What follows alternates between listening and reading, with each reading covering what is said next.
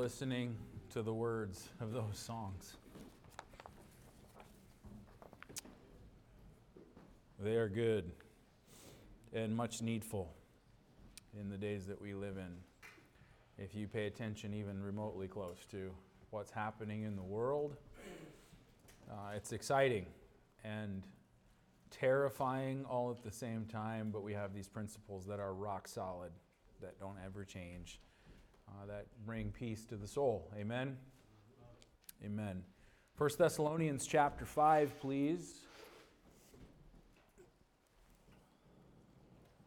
1 Thessalonians chapter 5.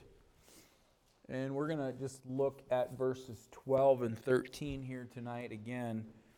And we began this last major section last week. It's a section that runs from verse 12 down through verse 22 as Paul is concluding his letter to the church in Thessalonica. And what this section is, is basically a long series of exhortations and commands to the church, and they all deal with practical life inside of a church. And if you remember, I entitled this series or this little section, the responsibilities for a healthy church. And this section is really instruction for life in the church. It's very practical, it's very basic, it's straightforward, it's very direct. And you know what? That is exactly the kind of instruction that we need as a New Testament church direct, personal, practical, especially for the days that we live in as we anticipate the return of the Lord. What good is the Word of God if it's not practical to us? And it's very practical, and we have the job of applying it in our life. But that's really what this section is. We're talking about the responsibilities of a healthy church.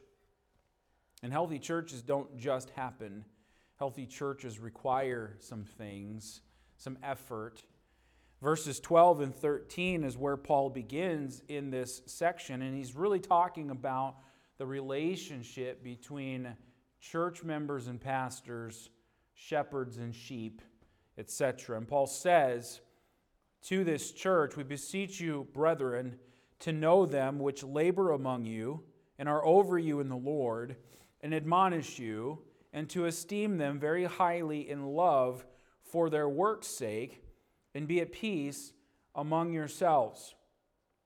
And so, Paul is talking about uh, things or responsibilities that will help make a church healthy. And healthy churches require both that leaders and members fulfill their responsibilities in the Lord and to each other. And so, Paul, as he concludes this letter to this young church in Thessalonica, he's giving this practical counsel about their responsibilities. We said last week that we would look first at the responsibilities of church members and then at the responsibilities of church leaders. Verses 12 and 13 show us the church's responsibility towards its leaders. You find in verse 12, we beseech you, brethren, to know them, which labor among you and are over you in the Lord. Clearly, he's talking about the pastors of the church, the responsibility of the church to know their pastors. And then in verse 13, to esteem them very highly in love for their work's sake and be at peace among yourselves. Secondly, to esteem them very highly in love. And then thirdly, to live at peace with one another. So the first one that we started last week was to know them that labor among you in the Lord. Clearly, again, he's talking about the pastors of the church. Paul said that the church members were to make it their business to know their spiritual leaders. The word know means to see, it means to consider, and it means to understand. To see, to observe, and then to understand your pastors. And the application that we made out of that was, was simply this Have you ever given that much thought? Most church members expect their pastors to know them. They want their spiritual leaders to be considerate of their spiritual needs, to take those into account. But what about this command for the church member to know their pastors? And we saw two practical things about knowing your pastor last week, to know their burdens and to know their battles. And there's many more that we could address. But to know their burdens. In many churches, the people know the pastor's address, they know the pastor's phone numbers, but do they know what their needs are? Do they know what his burdens are? Do they know the things that keep him awake at night? Do they know what gives him the most joy or the things that cause him the greatest sadness? What is it that concerns him the most? When he loses sleep, what is the cause of his unrest? And the question is have you pondered what your pastor's greatest burdens are? Your pastors have virtually the same or at least similar personal challenges that you have. But almost in every case, those things are not the things that weigh heaviest on his mind or his heart. The problems or the difficulties that burden most pastors are not even their own hardships, but rather those things that have to do with the members of the congregation that they serve in. And the, the, the key ultimately is that Christ would be formed in the people. And that's what Paul said to the church at Galatia. In Galatians 4:19, he said, "My little children, of whom I travail in birth again until Christ be formed in you." What is it that he is laboring for the most? Until Christ be formed in you. And the thought was simply this my greatest burden for you is that Christ be formed in you. Because I love and care for each and every one of you. Also, know their battles, not just their burdens, but their battles. The battles a pastor faces aren't necessarily unique just to him. In some ways, we all face these same kinds of things, but because of the position, he may face them with more intensity or regularity. For example, the battles of spiritual and emotional warfare. There's a real battle, a real war. Satan hates God, he hates truth, and he hates everything associated with him. And he'll fight on every front. Sometimes he battles with doubts. Sometimes he battles with discouragement. Sometimes he battles with fears and loneliness and critics and rejection and even sometimes burnout. You say, well, do you battle with those things? Does Pastor Humphrey battle with those things? I would simply say this in probably most every case, at some point, at some time or other, one or more of these things is going to be a battle that they face. Why do preachers get discouraged? Why do they doubt themselves? And the answer is simply because we're human. Simply human. And so we face the natural things that mortal men face. And the thought is, as a church member, the instruction is from the Apostle Paul is to know them, to understand them, to make yourself open to them. And in so doing, we all work together for the common goal of exalting Jesus Christ and the benefit of the whole, the benefit of the body. And these are vital relationships to the health of a church. When a church member takes that kind of interest in their pastors, it will naturally lead to the next responsibility that we find in verse 13, where Paul says, And to esteem them very highly in love for their work's sake and be at peace among yourselves. The second responsibility here is not only to know them, but secondly, to esteem them in love. The word esteem here, it means to think well of, it means to consider. The word very highly. So Paul says to esteem them, the elders, the pastors of your church, esteem them, think well of them, consider them very highly in love. That word very highly means to superabound. It's the same Greek word that is translated as exceeding abundantly in Ephesians 3:20, where, where Paul says that now unto him that is able to do exceeding abundantly above all that we ask or think, according to the power that worketh in us. It's the same thought, the same, the same idea to superabound, only in relation to how pastors in the church are thought of. So Paul says the church should hold them in the highest regard in love. Now, I want to point this out. Notice that the Word of God says, Paul says, to know them, and he says to esteem them very highly in love for their work's sake. The word them is indicative of plural, a plurality. And I want you to keep this in mind that Paul is talking to a local church. And so this brings up for me what I believe is the biblical model of the plurality of elders in a church. Esteem them very highly in love for their work's sake. Now, I don't think that this is a problem here, but just for clarification, I want to say this.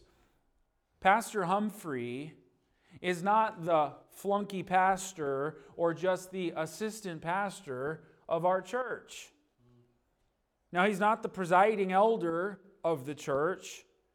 There has to be a presiding elder. The buck has to stop somewhere. Acts chapter 15 gives us that example when, when uh, there was the, a meeting in Jerusalem and it was over uh, circumcision of Gentiles and so on. And, and there was this assembly and there was this discussion. And, and in Acts chapter 15, you find that all the apostles had their say. But later on, James says, Men and brethren, hearken unto me.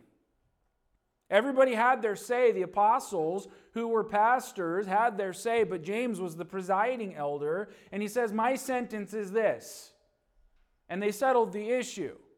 There has to be a presiding elder where the buck stops. However, I would simply say this to you an ordained pastor in the church is just as much a, an elder or a pastor or a, uh, a man of God, an overseer, a shepherd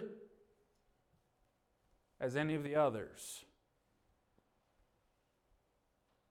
Pastor Humphrey's an ordained pastor, even though he's not the presiding elder.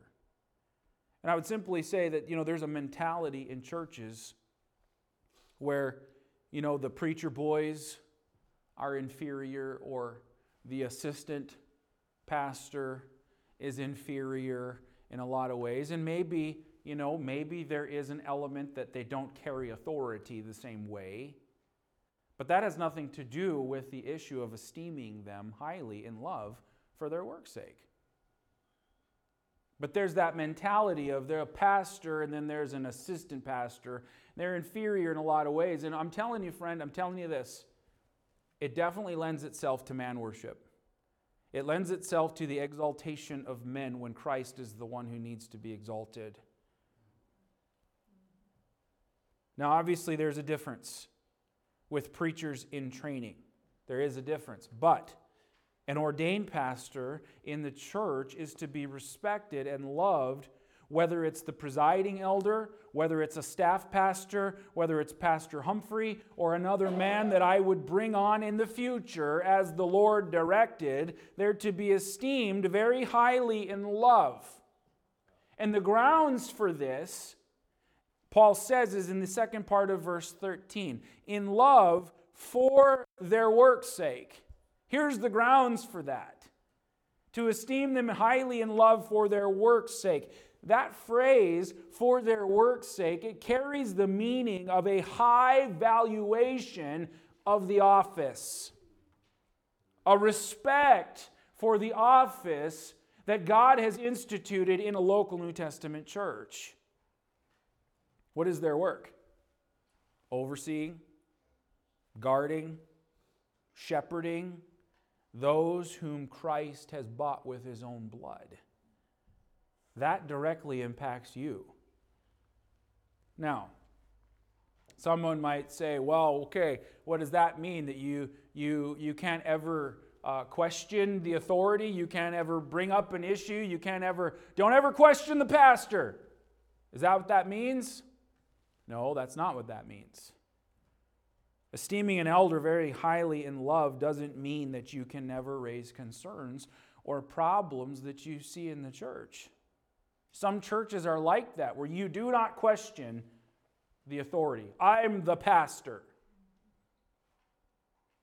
I don't believe that is to the health of a church, number one, and I don't believe it to be biblical, number two. But some churches are like that. Elders, pastors can't do their jobs well if they're not aware of problems that need addressing. You've heard the phrase, and it's, sometimes it's true, the pastor is always the last one to know. That is true in a lot of cases. It doesn't mean that you can't bring up issues that, that need to be, or uh, concerns, there are problems that need to be raised. But I'm telling you this there is a right and a wrong way to bring up an issue or address your pastor. There's a right and a wrong way to do it. Let me just give you an example. In your home, dad, you want your kids to feel free to talk to you about things that might be bothering them, but they should not be allowed to do that defiantly. They need to respect your authority in the Lord as their father. That's biblical. That is God's word. Honor your father. Amen? That same analogy carries over into the local church. God has put pastors over you in the church, and we're going to talk more about that in another sermon. But the, the, the instruction is to esteem them highly in love in the Lord. And when that is the right attitude that we come with, certainly you're free to bring a problem or a complaint to your pastors. Not bring a problem or complaint to everyone else in the church. But also, you need to understand this that the pastor to whom you bring a complaint to may ask you to get involved in the solution of that problem. And I wonder sometimes if that's why people don't. They want to just sit back and criticize or complain because they don't want responsibility for being part of the actual solution. Just throwing that out there. I don't think that's a problem here, but the Lord knows. But also, this if a pastor confronts you about something that's in your life, you still need to regard him highly in love because of his work. And you should assume that he's admonishing you because he loves you and he cares for you. Don't, don't react by thinking or saying, Who does he think he is? What gives him the right to correct me? Well, if we're honest, God says in His Word that God gave him that responsibility. And it's not an easy one, but it parallels the principles that we know of in Hebrews chapter 13 and verse 7. Remember them which have the rule over you who have spoken unto you the word of God, whose faith follow, considering the end of their conversation. Verse 17 says, Obey them that have the rule over you and submit yourselves. Here's the reason why for they watch for your souls, as they must give an account, that they may do it with joy and not with grief, for that is unprofitable for you. So, the instruction is know your pastors. Respect and esteem them highly and love because of their work, because of the office they hold, for its dignity, for its importance, but also for the faithfulness with which that office is performed. One man said this not for the mere office, which may be often filled unworthily though it is still entitled to consideration, but for the sake of the labors of love involved in its faithful discharge. Ministers who make full proof of their ministry challenge the abiding respect of their flock. When a pastor is fulfilling his ministry in love towards the sheep, And that is unquestionable. Whether or not he loves the sheep, naturally, there's going to be that tendency and that responsibility to reciprocate that, to know them, to respect them, to esteem them highly in love for their work's sake. And then the third one is that the church is responsible to live in peace one with another. Paul says here, esteem them very highly in love for their work's sake, and be at peace among yourselves. To live in peace one with another. This actually helps the job of a pastor quite a bit. If you stir up strife in the church by complaining, or you get into personal squabbles with other members of the church, you make the job of a pastor much, much more difficult. Paul says to these people, Be at peace among yourselves. And like I said a little bit ago, if there's a legitimate problem that needs to be addressed, please, by all means, bring it to the attention of your pastor. You know, if there's false doctrine going on or there's serious disobedience in the church that needs to be dealt with that he's unaware of, bring it up. But all too often, division in churches happens over selfish, petty matters that prideful people just will not let go. That's usually where it comes from. And it's really contrary to the health of a church. It's anti biblical, certainly. Look at Colossians chapter 3. Colossians chapter 3.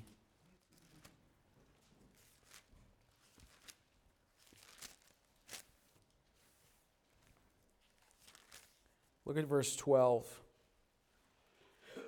Put on, therefore, as the elect of God, holy and beloved, bowels of mercies, kindness, humbleness of mind, meekness, long suffering, forbearing one another, and forgiving one another. If any man have a quarrel against any, even as Christ forgave you, so also do ye. And above all these things, put on charity, which is the bond of perfectness and let the peace of God rule in your hearts, to the which also ye are called in one body, and be ye thankful. What is part of the calling of a New Testament church? To let the peace of God rule in you. Paul says to the church in Colossae, you need to uh, have bowels of mercies towards one another. You need to exhibit kindness to each other, to be humble in your heart, in your mind, meekness, long suffering, forbearing. Boy, that's boy, it's getting really it's getting personal here. This is starting to get a little more difficult. I mean, I can I can maybe be merciful and be kind, and surely I'm humble. but this long suffering and this forbearing one another when they irritate me so much, forgiving one another when they said this back like 12 years ago or 12 minutes ago. If any man have a quarrel against any, that's church members with church members, that's church members with pastors, that's pastors with church members. If any man have a quarrel against any, even as Christ forgave you, so also do ye. But, is there a but there? I don't see a I don't see an exception. Paul says if there's anybody who's got a quarrel, even as Christ forgave you, so also do ye. But then he says this above all these things. So he just listed a whole bunch of things how we ought to act towards each other with kindness and humbleness and meekness and forbearance and long suffering and forgiveness and all these. Above these things, put on charity. That's love, which is the bond of perfectness and let the peace of God rule in your heart, to the which also ye are called in one body. It is God's will for peace to reign in the life of a church. What's interesting about this is Paul says, above all these other ways that you need to react and respond to each other, you need to have love for each other first and foremost. And then he says, let the peace of God rule in your heart. You know what that word rule means? It means to be an umpire. I like it. What do you need an umpire for? When there's a dispute as to what the call should be, what actually happened there. He says the peace of God, the, the issue of peace in the life of a church is the umpire. Listen, above all the quarrels and above all the little rifts or above all the little annoyances, there's nothing that is more important than peace in your church. It's got to be the umpire. It means to decide and it means to determine. In other words, we might want to stand on our, this, you know, I think this and you said that and it hurt my feelings and I'm going to, whatever. We might, might want to stand on that. But the thing that should rule and reign over my feelings is peace in the church, the peace of God. You know what, brother? For the sake of peace, it really doesn't matter. I can leave it with the Lord. What you said, what you did, it was hurtful. But you know what? I don't want there to be any problems in my church. And for the sake of the Lord, I can let it go. Amen? Sister? Brother?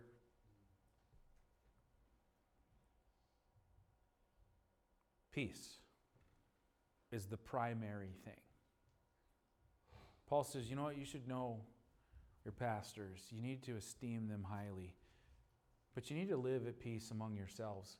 That actually makes the job a whole lot easier. And we ultimately work together for the good of the whole.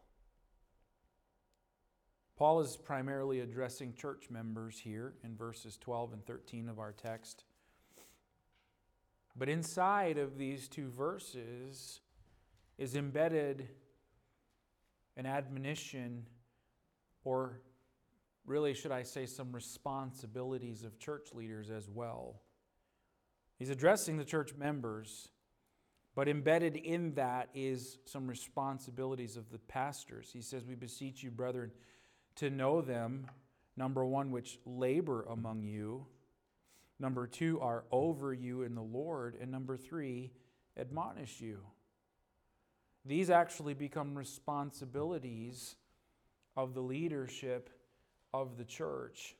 And this list certainly isn't comprehensive as to all the responsibilities of a pastor, but we find here that church leaders are responsible to work diligently in the church, to have charge over the church in the Lord, and to admonish the church. And we're going to talk about these responsibilities next time as we continue to work our way through this section of practical life inside of a New Testament church. I think the, the main thought that we need to take away is that none of us are um, exempt from responsibility. We all have a role to play for the health of Plaque Road Baptist Church. Amen?